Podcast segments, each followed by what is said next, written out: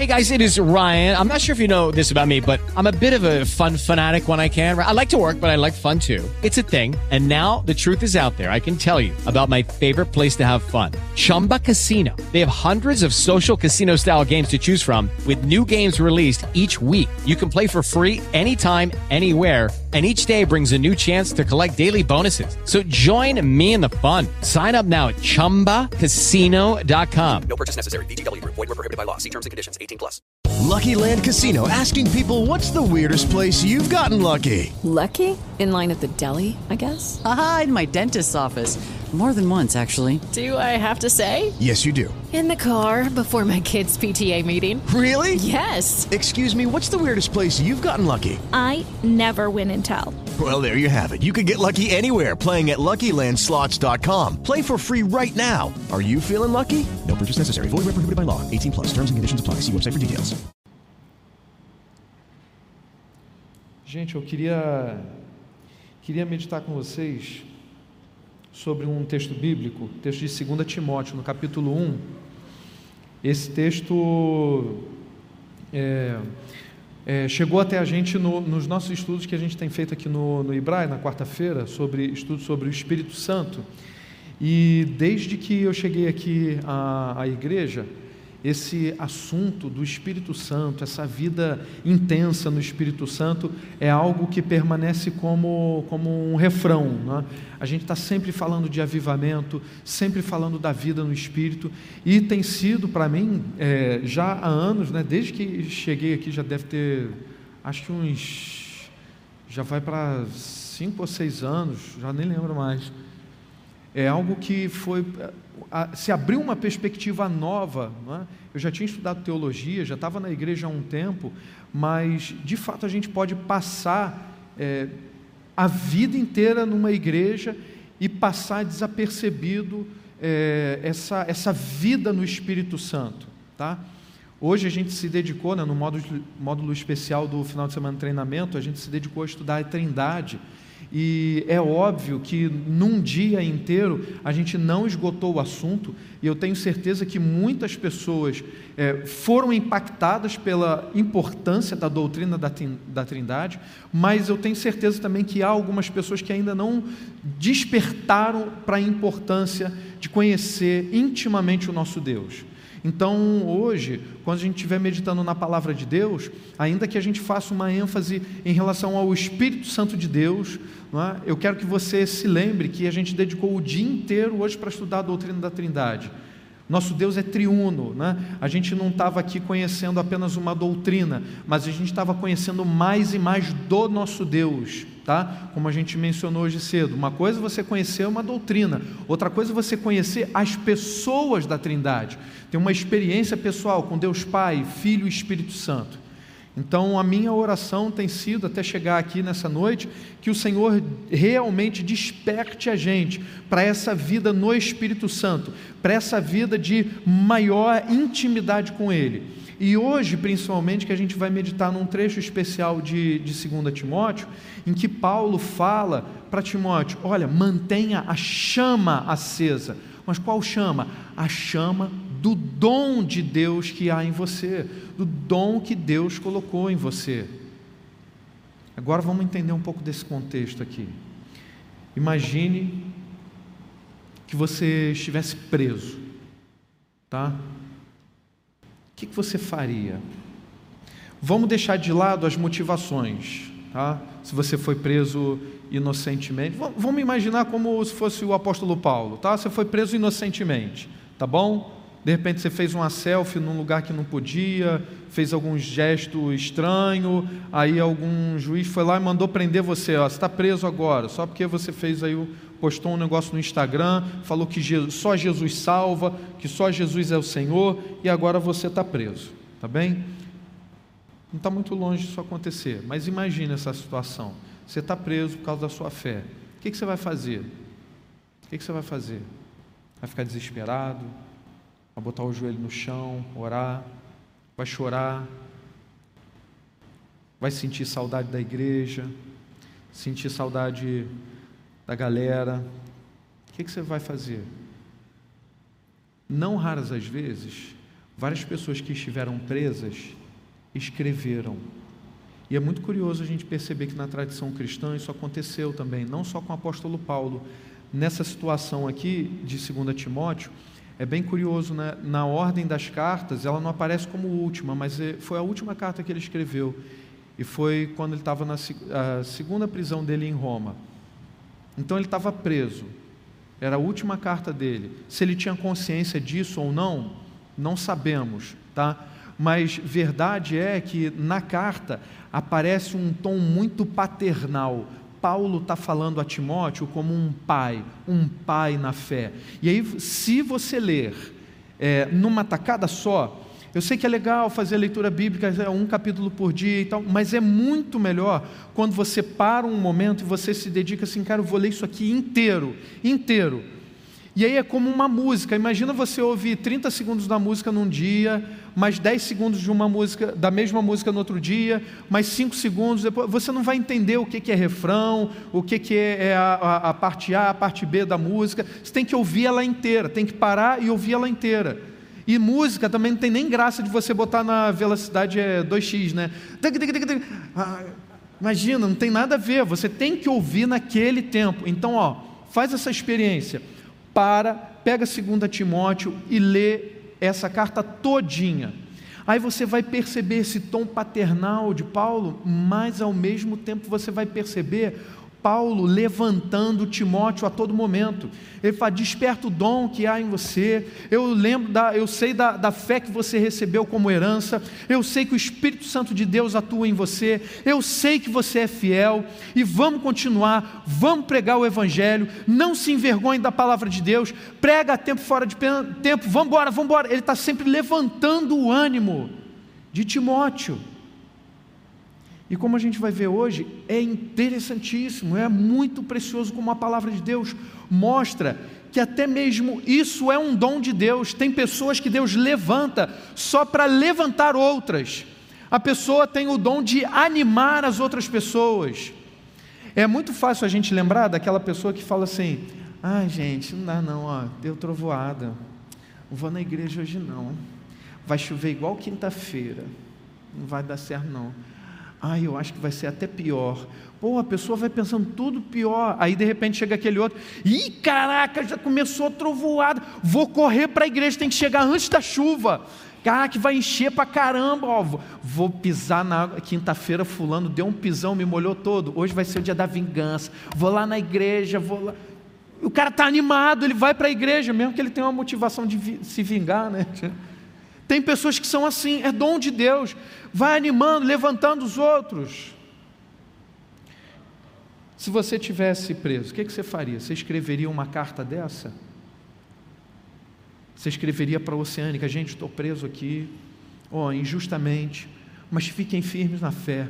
Eu não me arrependo do que eu preguei de Jesus. Jesus realmente é Senhor. Gente, vamos todo mundo pregar. Se tiver que ficar todo mundo preso, que fique, vamos embora. Será que você escreveria uma carta dessa? Ou você ficaria murmurando, se lamuriando?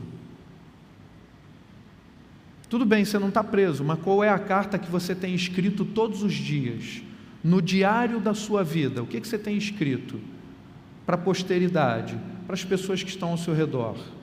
Você tem mantido a chama acesa? Ou você está extinguindo o espírito? Bom, vamos lá ao texto bíblico.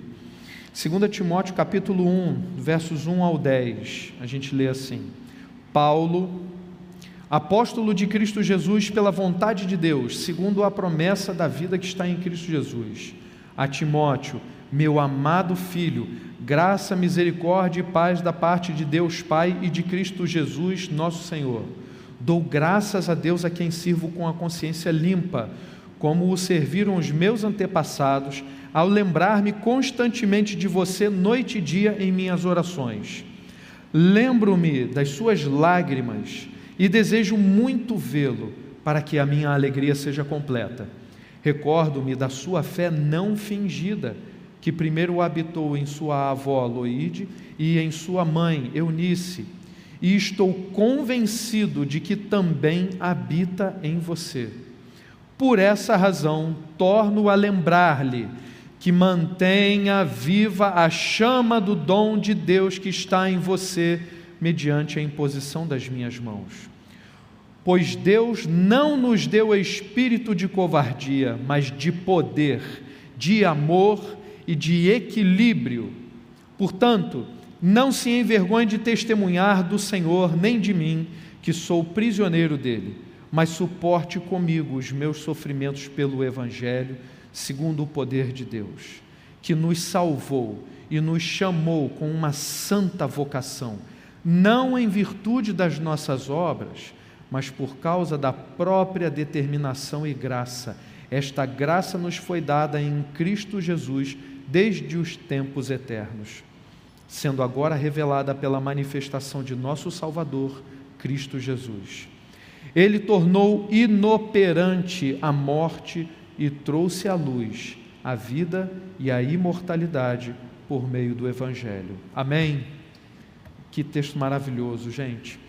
Primeira coisa que eu queria enfatizar para vocês, preste atenção o que, que Paulo faz já no verso 1. A nossa identidade está em Cristo.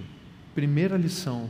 A nossa identidade não está em outro lugar a não ser em nosso Senhor Jesus Cristo. Paulo, depois de tudo que já, que já tinha passado, por ser um apóstolo bem sucedido, ele podia muito bem dizer assim: Ó, oh, eu, Paulo, Timóteo, você já me conhece, né? Eu sou o bom, eu sou um apóstolo que é, não andei com Jesus, mas Jesus me chamou espiritualmente, apareceu especialmente para mim, então eu sou muito bom, eu sou fera demais, eu sou assim fiel a Jesus. Ele não faz isso, ele não perde tempo se orgulhando, se envaidecendo. O que, que ele faz? Paulo, apóstolo de Cristo Jesus, mas por quem? Porque ele decidiu, não, pela vontade de Deus, segundo a promessa da vida que está em Cristo Jesus.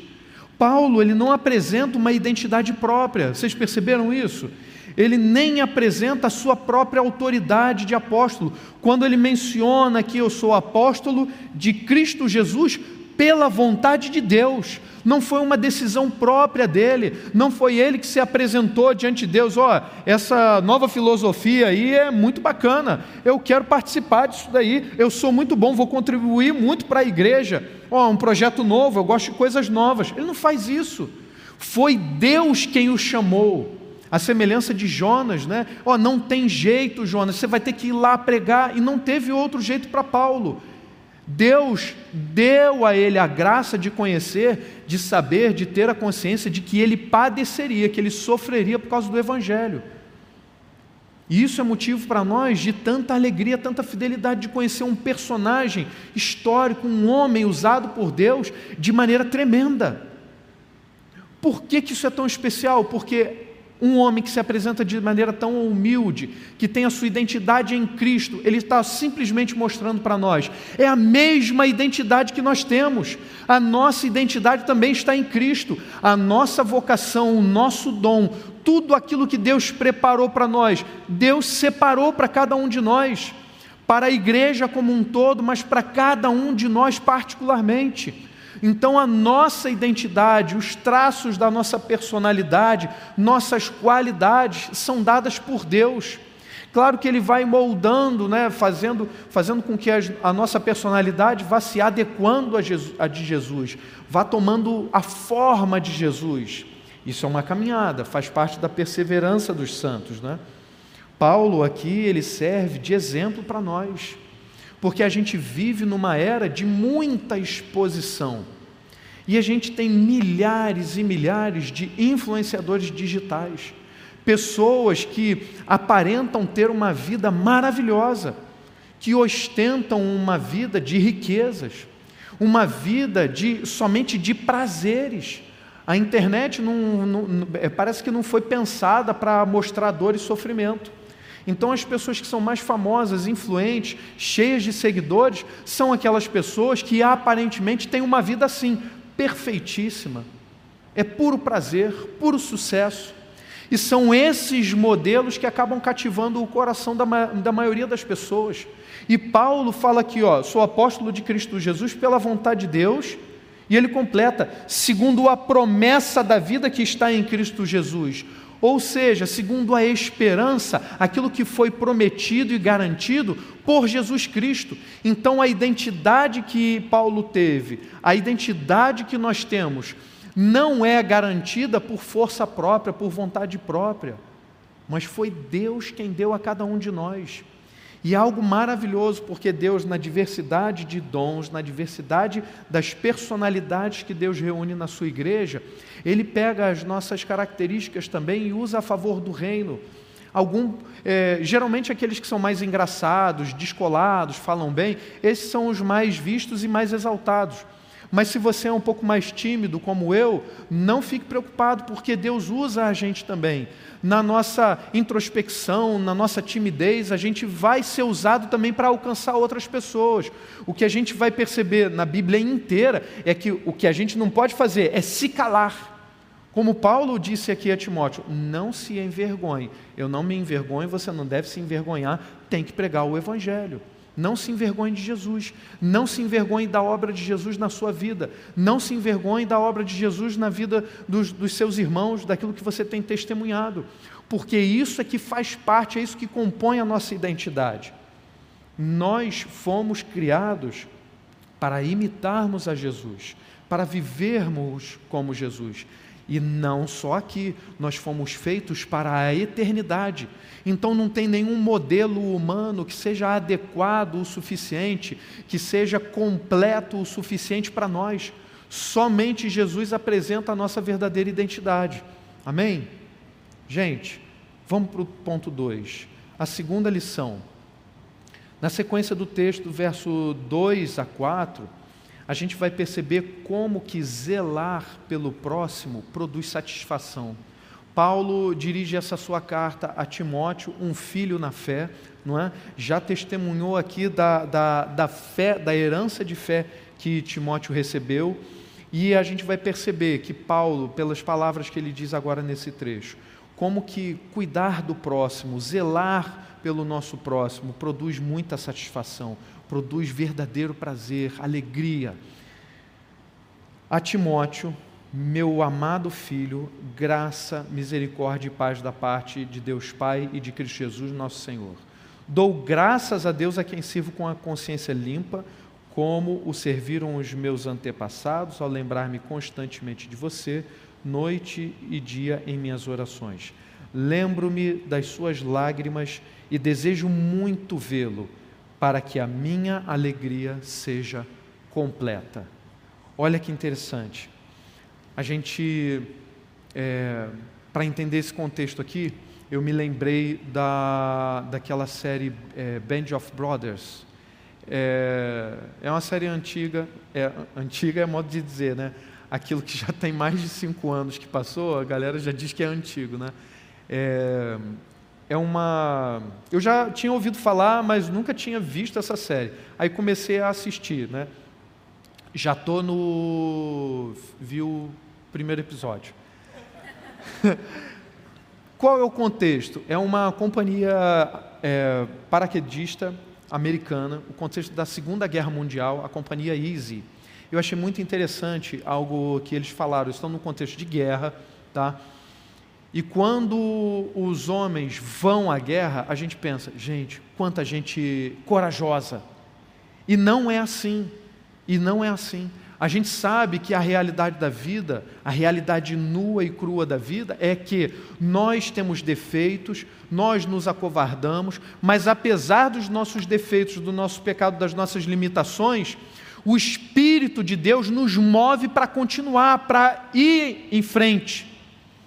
E aí, na história daquela companhia Easy, um amigo explicando para o outro, ele falava, falava mais ou menos assim: é, você, vocês são corajosos, estão indo para a guerra, como é que você enfrenta aí? Você não tem medo da morte, medo de, de ser fuzilado, morto? E tinha, como era o contexto de guerra, o, o, no, no contexto histórico, isso é fato, se porventura o cara se acovardasse e desertasse ou fizesse alguma bobagem lá no quartel, ele fizesse algum motim, uma insurreição, ele também poderia ser fuzilado. Tá? Então morreria pelas mãos dos próprios amigos, né? entre aspas. Mas aí explicando que, é, ao explicar essa situação, um, um amigo falava para o outro: olha, não é que a gente seja corajoso, mas é que na hora, na hora de enfrentar a morte, é, você deve ficar muito mais preocupado é com o seu próximo, com o seu irmão. Então a motivação deles não era assim, ah, vou chegar lá, vou matar todo mundo. Não é assim, não é assim. Os homens vão para a guerra não por aquilo que odeiam. Alguns vão, alguns vão. E vão para a perdição eterna, para o inferno. Agora outros vão para defender aquilo que amam. E ao defender não só aquilo que amam, mas aqueles que amam. Então a gente encontra coragem de onde a gente nem sabia que tinha. Então o cara vai para a guerra, não porque ele é muito corajoso, ele não vai lá enfrentar a morte sendo muito corajoso, mas ele vai enfrentar a morte lado a lado com o seu irmão de armas, um defendendo o outro. Isso é um exemplo é, muito simplório comparado ao que Paulo vive aqui. O laço fraternal, ou o laço talvez até paternal aqui com, com Timóteo, por causa da fé em Cristo Jesus. Eu sei que quando a gente pensa na amizade, algumas limitações humanas é, vêm à nossa mente pensando assim: ah, você só pode ter uma amizade verdadeira se você está falando com a pessoa todo dia. A gente já ouviu isso até numa meditação bíblica, mas pela palavra de Deus, pela força espiritual do Espírito Santo de Deus, eu chego a, a, a, ter a esperança de que os laços que nos unem não dependem do quanto que a gente se fala todo dia.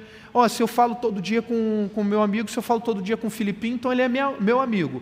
Passou, falei com ele só um, uma vez por semana, então ele já não é meu amigo. Então já não posso confiar nele.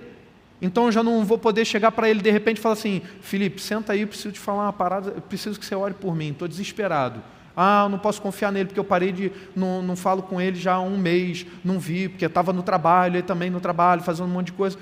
Os laços que unem a gente são muito mais fortes e não dependem de toda essa materialidade. Eu não sei se vocês têm oportunidade de viver isso. Eu posso dizer que eu tenho amigos em quem eu posso confiar e que não depende de eu ficar, ó, todo dia eu vou lá, vou curtir o Instagram dele. Ah, ó, você hoje não curtiu o meu Instagram, você não é mais meu amiguinho. Nós fomos feitos família de Deus em Cristo Jesus. Então, os laços que nos unem superam qualquer limitação humana. Eu posso nunca ter visto a pessoa, eu vou chegar lá na África, mas a fé em Cristo Jesus que está no coração de um irmão africano e a fé que está no meu coração é o laço que nos une de maneira tal que eu posso chegar lá amanhã, posso pegar um avião agora, chegar na África amanhã e eu no continente africano, eu vou encontrar um crente em Cristo Jesus, ele vai abrir a porta da casa dele, ele vai me dar é, comida, bebida, casa, ele vai me acolher, ele vai orar por mim, eu vou orar por ele é algo que supera as limitações humanas. Então, o que Paulo vai mostrar para a gente é que esse zelo pelo próximo é que completa a nossa alegria, é que completa a nossa satisfação em viver. Por que, que a galera fica tão empolgada de vir participar dos amarelinhos aqui, do ministério de serviço?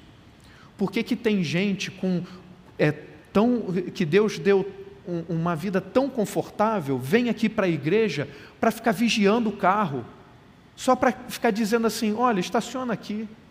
Aquela pessoa não tem a menor necessidade material de fazer isso. Ou sequer de vir à igreja, mas ela vem por quê? por causa de Jesus Cristo, esse laço que nos une, move a gente, move a gente a perceber, a sentir e experimentar. A minha alegria só está completa quando eu sirvo o meu próximo, quando eu sirvo o meu irmão. E quando a gente vive isso aqui na igreja, Deus nos fortalece para que a gente sinta essa satisfação, esse prazer lá fora no mundo também, para servindo pessoas ingratas, pessoas que vão até nos xingar, pessoas que vão fofocar sobre nós, que vão nos apunhalar pelas costas. Porque o que move o nosso coração a servir, o que dá alegria ao nosso coração quando a gente está zelando pelo nosso próximo, não é uma troca que a gente está fazendo, mas é a alegria no Espírito Santo de Deus. A nossa alegria só está completa quando a gente zela pelo próximo. E é o que Paulo nos mostra aqui. Nos versos seguintes, versos 5 e 6, aí tem um momento especial aqui, como o exemplo familiar é uma herança valiosa. Ah, como eu queria que eu tivesse nascido num, num lar evangélico. Poxa, hoje meu filho saiu aqui do Kids, foi até. Para gente que é pai, a gente fica bobo, né, falando do, dos filhos. É, não sei, além de Filipinho, não sei se tem mais algum pai aqui. Gente, a gente fica muito bobo quando fala do, do, dos filhos. É pai ou mãe, não sei se tem alguém aqui.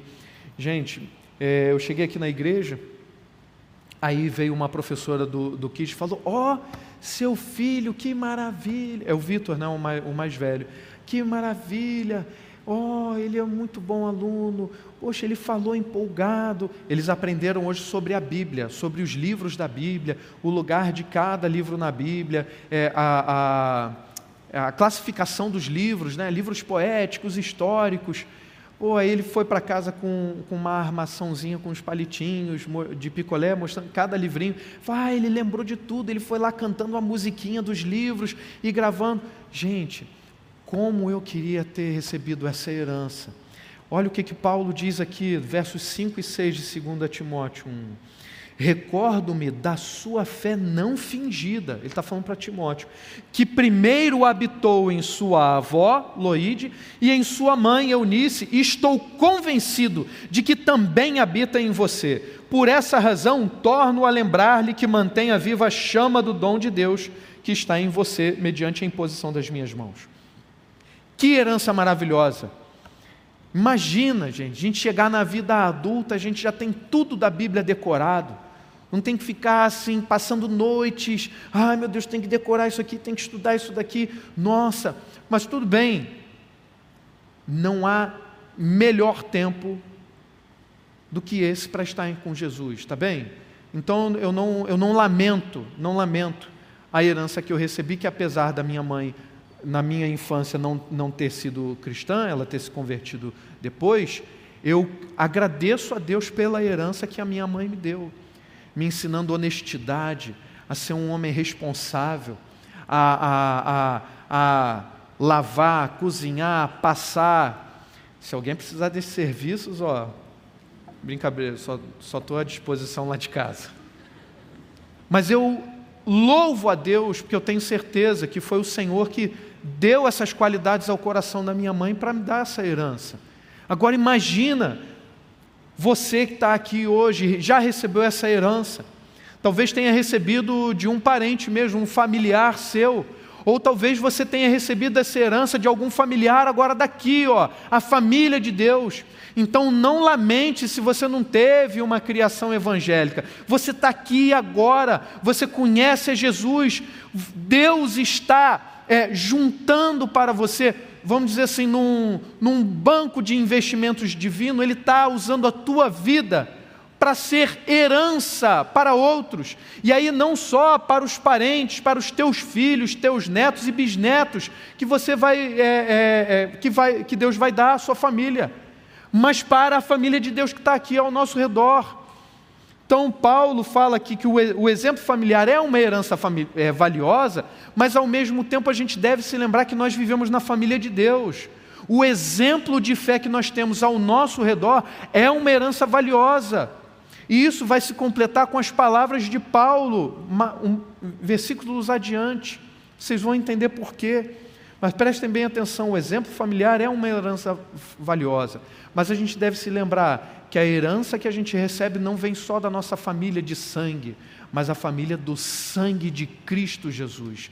Nós somos uma família aqui e nós temos a responsabilidade de alimentar a fé uns dos outros, sendo bom exemplo, tendo uma fé não fingida, uma fé verdadeira. No quarta lição, nos versos seguintes, é Deus quem dá a disposição para nós suportarmos os sofrimentos. No verso, do verso 7 ao 10, Paulo diz assim: é, Pois não nos deu, pois Deus não nos deu espírito de covardia, mas de poder, de amor e de equilíbrio. Portanto, não se envergonhe de testemunhar do Senhor, nem de mim, que sou, seu, que sou prisioneiro dele, mas suporte comigo os meus sofrimentos pelo Evangelho, segundo o poder de Deus, que nos salvou e nos chamou com uma santa vocação, não em virtude das nossas obras, mas por causa da sua própria determinação e graça. Esta graça nos foi dada em Cristo Jesus desde os tempos eternos, sendo agora revelada pela manifestação de nosso Salvador, Cristo Jesus ele tornou inoperante a morte e trouxe à luz a vida e a imortalidade por meio do Evangelho. Estão percebendo que Paulo, nesses pequenos versos aqui, Paulo faz N referências à obra de Jesus, à obra de Deus. Então é Deus quem nos dá o sustento para suportarmos todo e qualquer sofrimento. Nesse trecho ele começa dizendo assim: Pois Deus não nos deu o espírito de covardia. Então aí, ó, você já pode eliminar qualquer tipo de vergonha, timidez na hora de falar do evangelho. A gente não pode se acovardar. Quando Deus der a oportunidade da gente de pregar, a tempo e fora de tempo, temos que pregar o evangelho. A gente não pode se acovardar. Deus nos deu o espírito de quê? De poder. Poder. Poder. Palavra dinamis. Talvez vocês já tenham até ouvido, né, um, um, falar desse, de um, tem até um ministério que muda um pouquinho, né, fala dunamis. Na verdade é o Y grego, tá bom? Pode perguntar para Clovinho, tá? Eu estudei grego também, gente. O, o é I, é I, é o, é o famoso Y grego, é o I francês. Então não é nem I nem U. Tá? Mas a gente, como é carioca, a gente vai falar dinamis, é dinamis, é poder, é movimento, movimento, dínamo, dinâmico, tudo deriva daí. Dinamite, sei que tem um comentarista que fala: não, dinamite não tem nada a ver aqui. Tem a ver sim. Poder, poder, é o poder de movimentar. Paulo está dizendo: Deus nos deu um espírito de poder, ou seja, Deus nos deu um espírito de movimento, porque vida é movimento. Quem está parado está morto. Quem está com o coração frio, quem está com o coração batendo ah, até está morto. Nós não, nós estamos vivos. Nós fomos retirados do inferno e a gente foi colocado no trilho de Jesus para ficar em movimento. Jesus ferve a nossa vida, coloca o Espírito Santo ardendo o nosso coração para quê? Para que o nosso coração bata forte. Espírito de poder, e ele fala mais, espírito de amor. Muita gente pode ficar só no poder, é o espírito de poder, vou chegar, vou arrebentar a porta, meter o pé na porta. Não, o espírito de amor. E não é o amor sentimento maravilhoso que um homem tem por uma mulher, e alguns aqui, né, vêm para o culto juntinho, cai a cabecinha no ombrinho, né? Gente, esse evangelho é maravilhoso, como a palavra de Deus é especial, e maravilhoso você estar curtindo a palavra de Deus com a pessoa que você gosta. Mas sinto muito dizer que o amor que aparece aqui não é esse amorzinho romântico, é o amor divino, é o amor que rompe todas as barreiras, é o amor que nos eleva à perfeição, é o amor que nos aponta para a eternidade, é o amor que mostra que nós viemos de Deus e nós fomos feitos para Deus. É o amor que não vai se satisfazer com um pouco, com o medíocre, com o que é pela metade. Como Paulo diz em 1 Coríntios 13, né? Quando vier o que é perfeito, então não mais veremos de maneira imperfeita, não mais veremos pela, pela metade, mas conheceremos como também somos conhecidos. É o poder do amor divino, divino.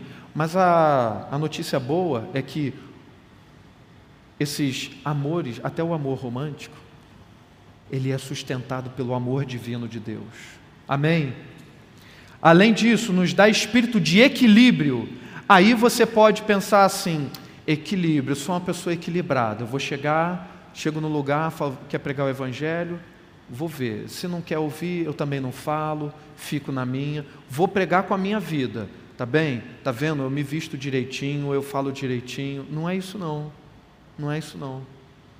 E é muito interessante quando a gente vai buscar a, o significado das palavras, né? É, a palavra em grego é bem difícil, tá? Sofronismos. Mas eu achei muito interessante que nas traduções em inglês aparece como soundness of mind. Não é bonito falar assim? Deus nos deu the spirit of soundness of mind. Não é, se eu falasse assim, britanicamente, soundness of mind. Não tem um peso maior do que equilíbrio, não é? Fala, fala a verdade, gente, não é? Ó, Deus nos deu um espírito de equilíbrio. Deus nos deu um espírito de soundness of mind. Não é? Bonito. Eu achei interessantíssimo porque a tradução em inglês nos dá uma, um sentido mais completo. O cara que é, tem a mente sã.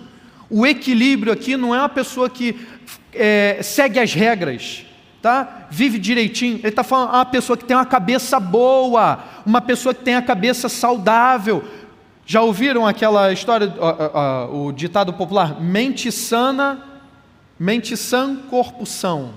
É que eu misturei o latim aqui, minha, as letras me fazem delirar. Já ouviram mensana incorpore sano? Hoje eu estou poliglota. é tudo mentira, não falo mal o português. Mente sã, corpo são. Uma mente saudável. Deus nos deu um espírito de mente saudável. O que, que significa isso? Esse soundness of mind, ou sound of mind, ou sound mind, a mente sã. É a pessoa que pesa bem as suas ações, sabe o que faz, tem consciência de si, uma pessoa madura. Deus nos deu esse espírito de equilíbrio, de maturidade, de mente boa, de cabeça boa, não é cabeça aberta de maneira que o cérebro cai no chão, entendeu? É levado por qualquer evento de doutrina, qualquer digital influencer chega e fala: Ó, oh, isso aqui é bom, você vai lá e compra. Não é isso, não. É o cara que tem a mente de Cristo que não vai ficar, ah, vou ficar chorando, mimimi. Fala, não, levanta, vamos embora, olha para Jesus. Nada de espírito de covardia, mas de poder, de amor e de equilíbrio, de soundness of mind. Amém? E ele continua: portanto, não se envergonhe de testemunhar do Senhor, nem de mim, que sou prisioneiro dele. Lembra que quando eu falei da herança que a gente tem, eu falei aqui que a gente entendeu um pouco melhor esse contexto da família de Deus, é isso que Paulo está falando aqui. Olha o que, que acontece. Não se envergonhe do testemunho do Senhor, nem de mim. Ele está falando, Timóteo, não se envergonhe do, do testemunho que eu dou. Hoje, por uma, uma, uma, uma humildade é, equivocada, a gente pensa assim: não, não posso, não vou, eu só posso falar de Jesus, falar de Paulo. Eu não posso falar do meu líder, meu pastor, pastor Felipe, não, não, vou ficar fazendo referência ao pastor Felipe. Ele dá um bom testemunho, você tem toda a liberdade de fazer referência à sua liderança. O teu líder de célula, faça referência, não se envergonhe do testemunho que seus líderes dão. É isso que Paulo está falando. A gente não se envergonha de Cristo, do testemunho de Jesus, e a gente não se envergonha do testemunho da igreja. Então não tem o menor problema, a gente não está assim, vai descendo, se orgulhando, falando dos testemunhos que a gente tem vivido aqui. Deus é tão maravilhoso com a gente aqui, pessoal, que antes de vir para cá, o, lá no grupo do conselho, o pessoal já colocou, o pastorzão já colocou dois testemunhos já de coisas maravilhosas de um irmão que foi curado, a gente orou, o irmão foi curado, e outra pessoa dizendo: Nossa, que testemunho maravilhoso. A pessoa de outra religião, ela veio aqui participar da programação. Ela falou: Como que você veio para cá? Ah, eu, eu sou de outra religião. E aí eu senti Deus falando comigo, eu queria assim, Deus, eu queria tanto te conhecer mais. E a pessoa ouviu Deus falar assim: vai à oceânica. Oceânica? Que oceânica? Aí ela veio ao culto da igreja, ela sentou do lado de uma irmã, no final do culto, a irmã falou assim: Você já tem uma célula? Não, o que é célula? Ah, é assim, essa. Convidou. Ué, onde que é a célula? Na rua tal. Ué, eu moro nessa rua. Eu pergunto para vocês: isso tem como ser coincidência? Não tem, gente, não tem como ser coincidência. É Deus quem nos dá essa disposição para falar para pregar, para superar todas as barreiras, não só coisas grandiosas, ah, um sofrimento terrível, mas até a, a barreira da, da, timidez. E olha o que, que Deus faz. Deus não nos deu espírito de covardia, mas de poder, de amor e de equilíbrio. Vamos às aplicações. Duas aplicações breves. Em primeiro lugar, testemunho de, de Jesus. Ele disse no verso 8: Portanto, não se envergonhe de testemunhar do Senhor, nem de mim, que sou prisioneiro dele, mas suporte comigo os meus sofrimentos pelo Evangelho, segundo o poder de Deus. Gente, não se envergonhe de falar de Jesus. E onde você puder, não só falar, mas escrever, tá? Se Deus te inspirou a, escrever no Instagram, seja a rede social que for, mandar um, um, um recado para uma pessoa pelo, pelo Telegram, pelo WhatsApp, manda. Ouça a voz de Deus.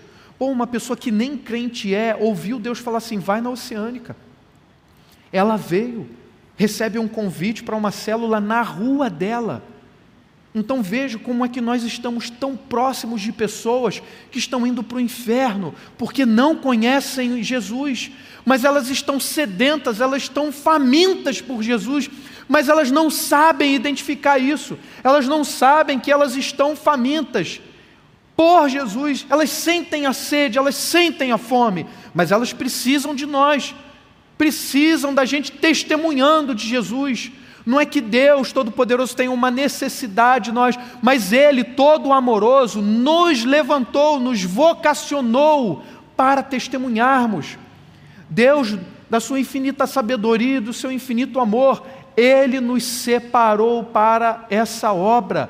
Então, testemunhe de Jesus, não se envergonhe do Evangelho, não se envergonhe do Senhor, não se envergonhe de Jesus. Nós temos aqui testemunhos de cura, testemunhos de, de, de, transformação de vida, testemunhos de superação. É disso que a gente tem que testemunhar: testemunhar do Evangelho, da palavra de Deus e testemunhar dessa realidade viva que Deus tem feito cada um de nós testemunhar. Se você não tem visto isso, você precisa se informar um pouco melhor, perguntar para as pessoas ao seu redor: o que, é que Deus tem falado contigo, o que, é que Deus tem feito. Daniel falou umas coisas lá, cura, transformação. Onde que isso tem acontecido? É na sua célula? Na sua... Eu não estou vendo isso. Procura se informar. Não se envergonhe. Não se envergonhe de Jesus. Testemunhe de Jesus. E a segunda aplicação, mantenha a chama acesa. Mantenha viva a chama do dom de Deus. No verso 6, por essa razão, torno a lembrar-lhe que mantenha viva a chama do dom de Deus que está em você mediante a imposição das minhas mãos. Não é uma chama apenas do Espírito, ele é específico aqui. Mantenha viva a chama do dom de Deus. O que é o dom de Deus, gente? O que é o dom? Dom é aquele presente da graça. A Bíblia não vai fazer uma distinção muito clara entre dons, talentos, habilidades, tá bem? Então a gente pode entender isso como sinônimo para a gente compreender melhor o que é o dom de Deus, uma habilidade especial, uma, um, um, uma, um, algo que movimenta o teu coração, uma realização que você faz bem, né? um dom, um talento, uma habilidade. Só que a diferença do dom é que ele é inspirado por Deus, movido por Deus e tem como objetivo agradar o nosso Deus, o nosso Pai. Amém? Num outro texto, 1 Coríntios 12, Paulo está falando sobre os dons e aí ele vai ajudar a gente a entender melhor o que é manter viva essa chama do dom de Deus, explicando a, a, as coisas que compõem o dom, aquilo que está relacionado ao dom de Deus. Em primeiro lugar, o dom é obra da graça, o dom é chamado carismata. O carisma, carismata, é a obra da graça, é um presente que Deus nos dá não é uma habilidade natural cultivada por repetição, tá? É algo muito maior, é um presente de Deus, é uma vocação de Deus. Deus nos chamou para exercer uma determinada habilidade, um determinado dom, para que nós estejamos dando testemunho da obra dele. Segundo, segundo elemento que Paulo destaca lá em 1 Coríntios é, 12, é um meio de servir, é a palavra diaconia, diaconiai, é um meio de servir, o dom é feito para servir ao próximo. Então, quando Paulo diz, diz é, mantenha viva a chama do dom de Deus, você tem que, se o dom está vivo em você, a chama vai estar viva como? Servindo ao próximo. Ninguém, ninguém vai ter, olha que dom maravilhoso que eu tenho. Estão vendo como eu sou muito bom? Estão vendo? Isso por mais ridículo que seja, aconteceu na igreja de Corinto e continua acontecendo em pleno século 21, mesmo depois de todo 1 e 2 Coríntios ter sido escrita. Lá na igreja de Corinto, os caras falam: estou falando em línguas, estou falando em línguas, e aí, ó, tá vendo como é que eu sou bom? Eu sou espiritual. E eles achavam isso. Os espirituais, os pneumaticói, eram os, que, os caras que falavam em línguas. E aí Paulo vai dizer, gente, não tem nada a ver, isso não é selo do Espírito Santo, não.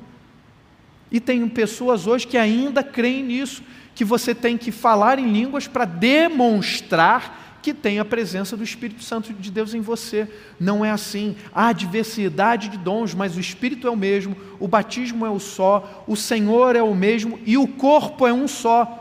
Para que, que Deus desperta o dom? Para que, que Paulo está falando? Mantenha viva a chama do dom de Deus que há em você para que nós estejamos servindo bem aos nossos irmãos. E a última palavra que ele usa lá vai ser energemata, é um modo de você energizar as pessoas, ou seja, inspirar outros a que vivam também com essa chama acesa. Amém? Irmãos, para manter a chama viva, é necessário a gente ouvir a voz de Deus. A chama do dom de Deus que há em nós só vai se manter viva se a gente ouve o nosso Senhor falar. A gente tem que se manter surdo para o mundo, mas manter os nossos ouvidos abertos para Jesus. Tem uma, uma historinha, uma parábolazinha muito simplória é, que eu via quando criança. Vocês conhecem a parábola da, da formiguinha surda? Conhece essa historinha? Conhecem não, gente? Ah, gente, tô, eu tô, nossa, eu tô bem velho mesmo ah, havia um, um, um, balde com, que estava com um óleo melado, mas lá em cima tinha um, estava cheio de açúcar. Aí as formiguinhas tentavam subir, falei, não vai conseguir, vai escorregar, não vai conseguir, vai escorregar, está escorregando, você não vai conseguir. Aí de repente uma formiguinha continuou, continuou, continuou, e as outras lá embaixo, Ih, você não vai conseguir, não. E ela continuou, continuou subindo, chegou até lá em cima, no torrão de açúcar e se debulhou lá, ah, que maravilha. Qual o segredo daquela formiguinha? Era formiguinha surda, não estava ouvindo as palavras de pessimismo, de desânimo que as outras diziam. É uma história tão simplória para fazer é, a gente entender algo tremendo da palavra de Deus nós não devemos dar ouvidos ao mundo pecaminoso, a um mundo que permanece surdo para Deus. Nós devemos dar ouvidos à voz de Deus, para manter a chama do dom de Deus viva em nós. A gente precisa dar ouvidos ao chamado de Deus, dar ouvidos à voz de Deus. A gente tem que permanecer surdo para esse mundo doente e a gente levar a cura, que é a palavra de Deus, levar o evangelho. Amém? Então mantenha a chama de Deus, a chama do dom de Deus acesa em você, porque o Senhor nos salvou e nos chamou com uma santa vocação, não em virtude das nossas obras, mas por causa da sua própria determinação e graça. Esta graça nos foi dada em Cristo Jesus desde os tempos eternos. Aí no texto 2 Timóteo 1, verso 9. Amém? Vamos orar. Senhor Deus, te agradecemos muito pela tua palavra, te agradecemos, Senhor, que pela tua obra na nossa vida, é, que algumas pessoas aqui, pelo menos, Pai, tenham ouvido a tua voz, despertando o dom de Deus que o Senhor separou para elas, Pai. Então, movimenta o coração delas, Pai, enche o coração delas, inspira cada um de nós a servirmos ao Senhor mais e melhor, cheios, Senhor, cheios do teu Santo Espírito intimamente ligados ao Senhor, Pai. Então faz assim na vida de cada um de nós, que a igreja oceânica continue vibrante, apaixonada por Jesus e que toda a geração oceânica, toda a galera do Gol esteja inspirando outras pessoas, levando a palavra do evangelho a quem ainda não conhece, Pai, mostrando que só há esperança em Cristo Jesus, Pai. É no nome de Jesus que nós oramos a Ti. Amém. Amém. You've worked hard for what you have your money, your assets, your 401k, and home. Isn't it all worth protecting? Nearly one in four consumers have been a victim of identity theft. Lifelock Ultimate Plus helps protect your finances with up to $3 million in reimbursement. LifeLock alerts you to identity threats you might miss, and if your identity is stolen, your dedicated U.S.-based restoration specialist will work to fix it. Let LifeLock help protect what you've worked so hard for. Save 25% off your first year on LifeLock Ultimate Plus at lifeLock.com/slash-aware. Terms apply.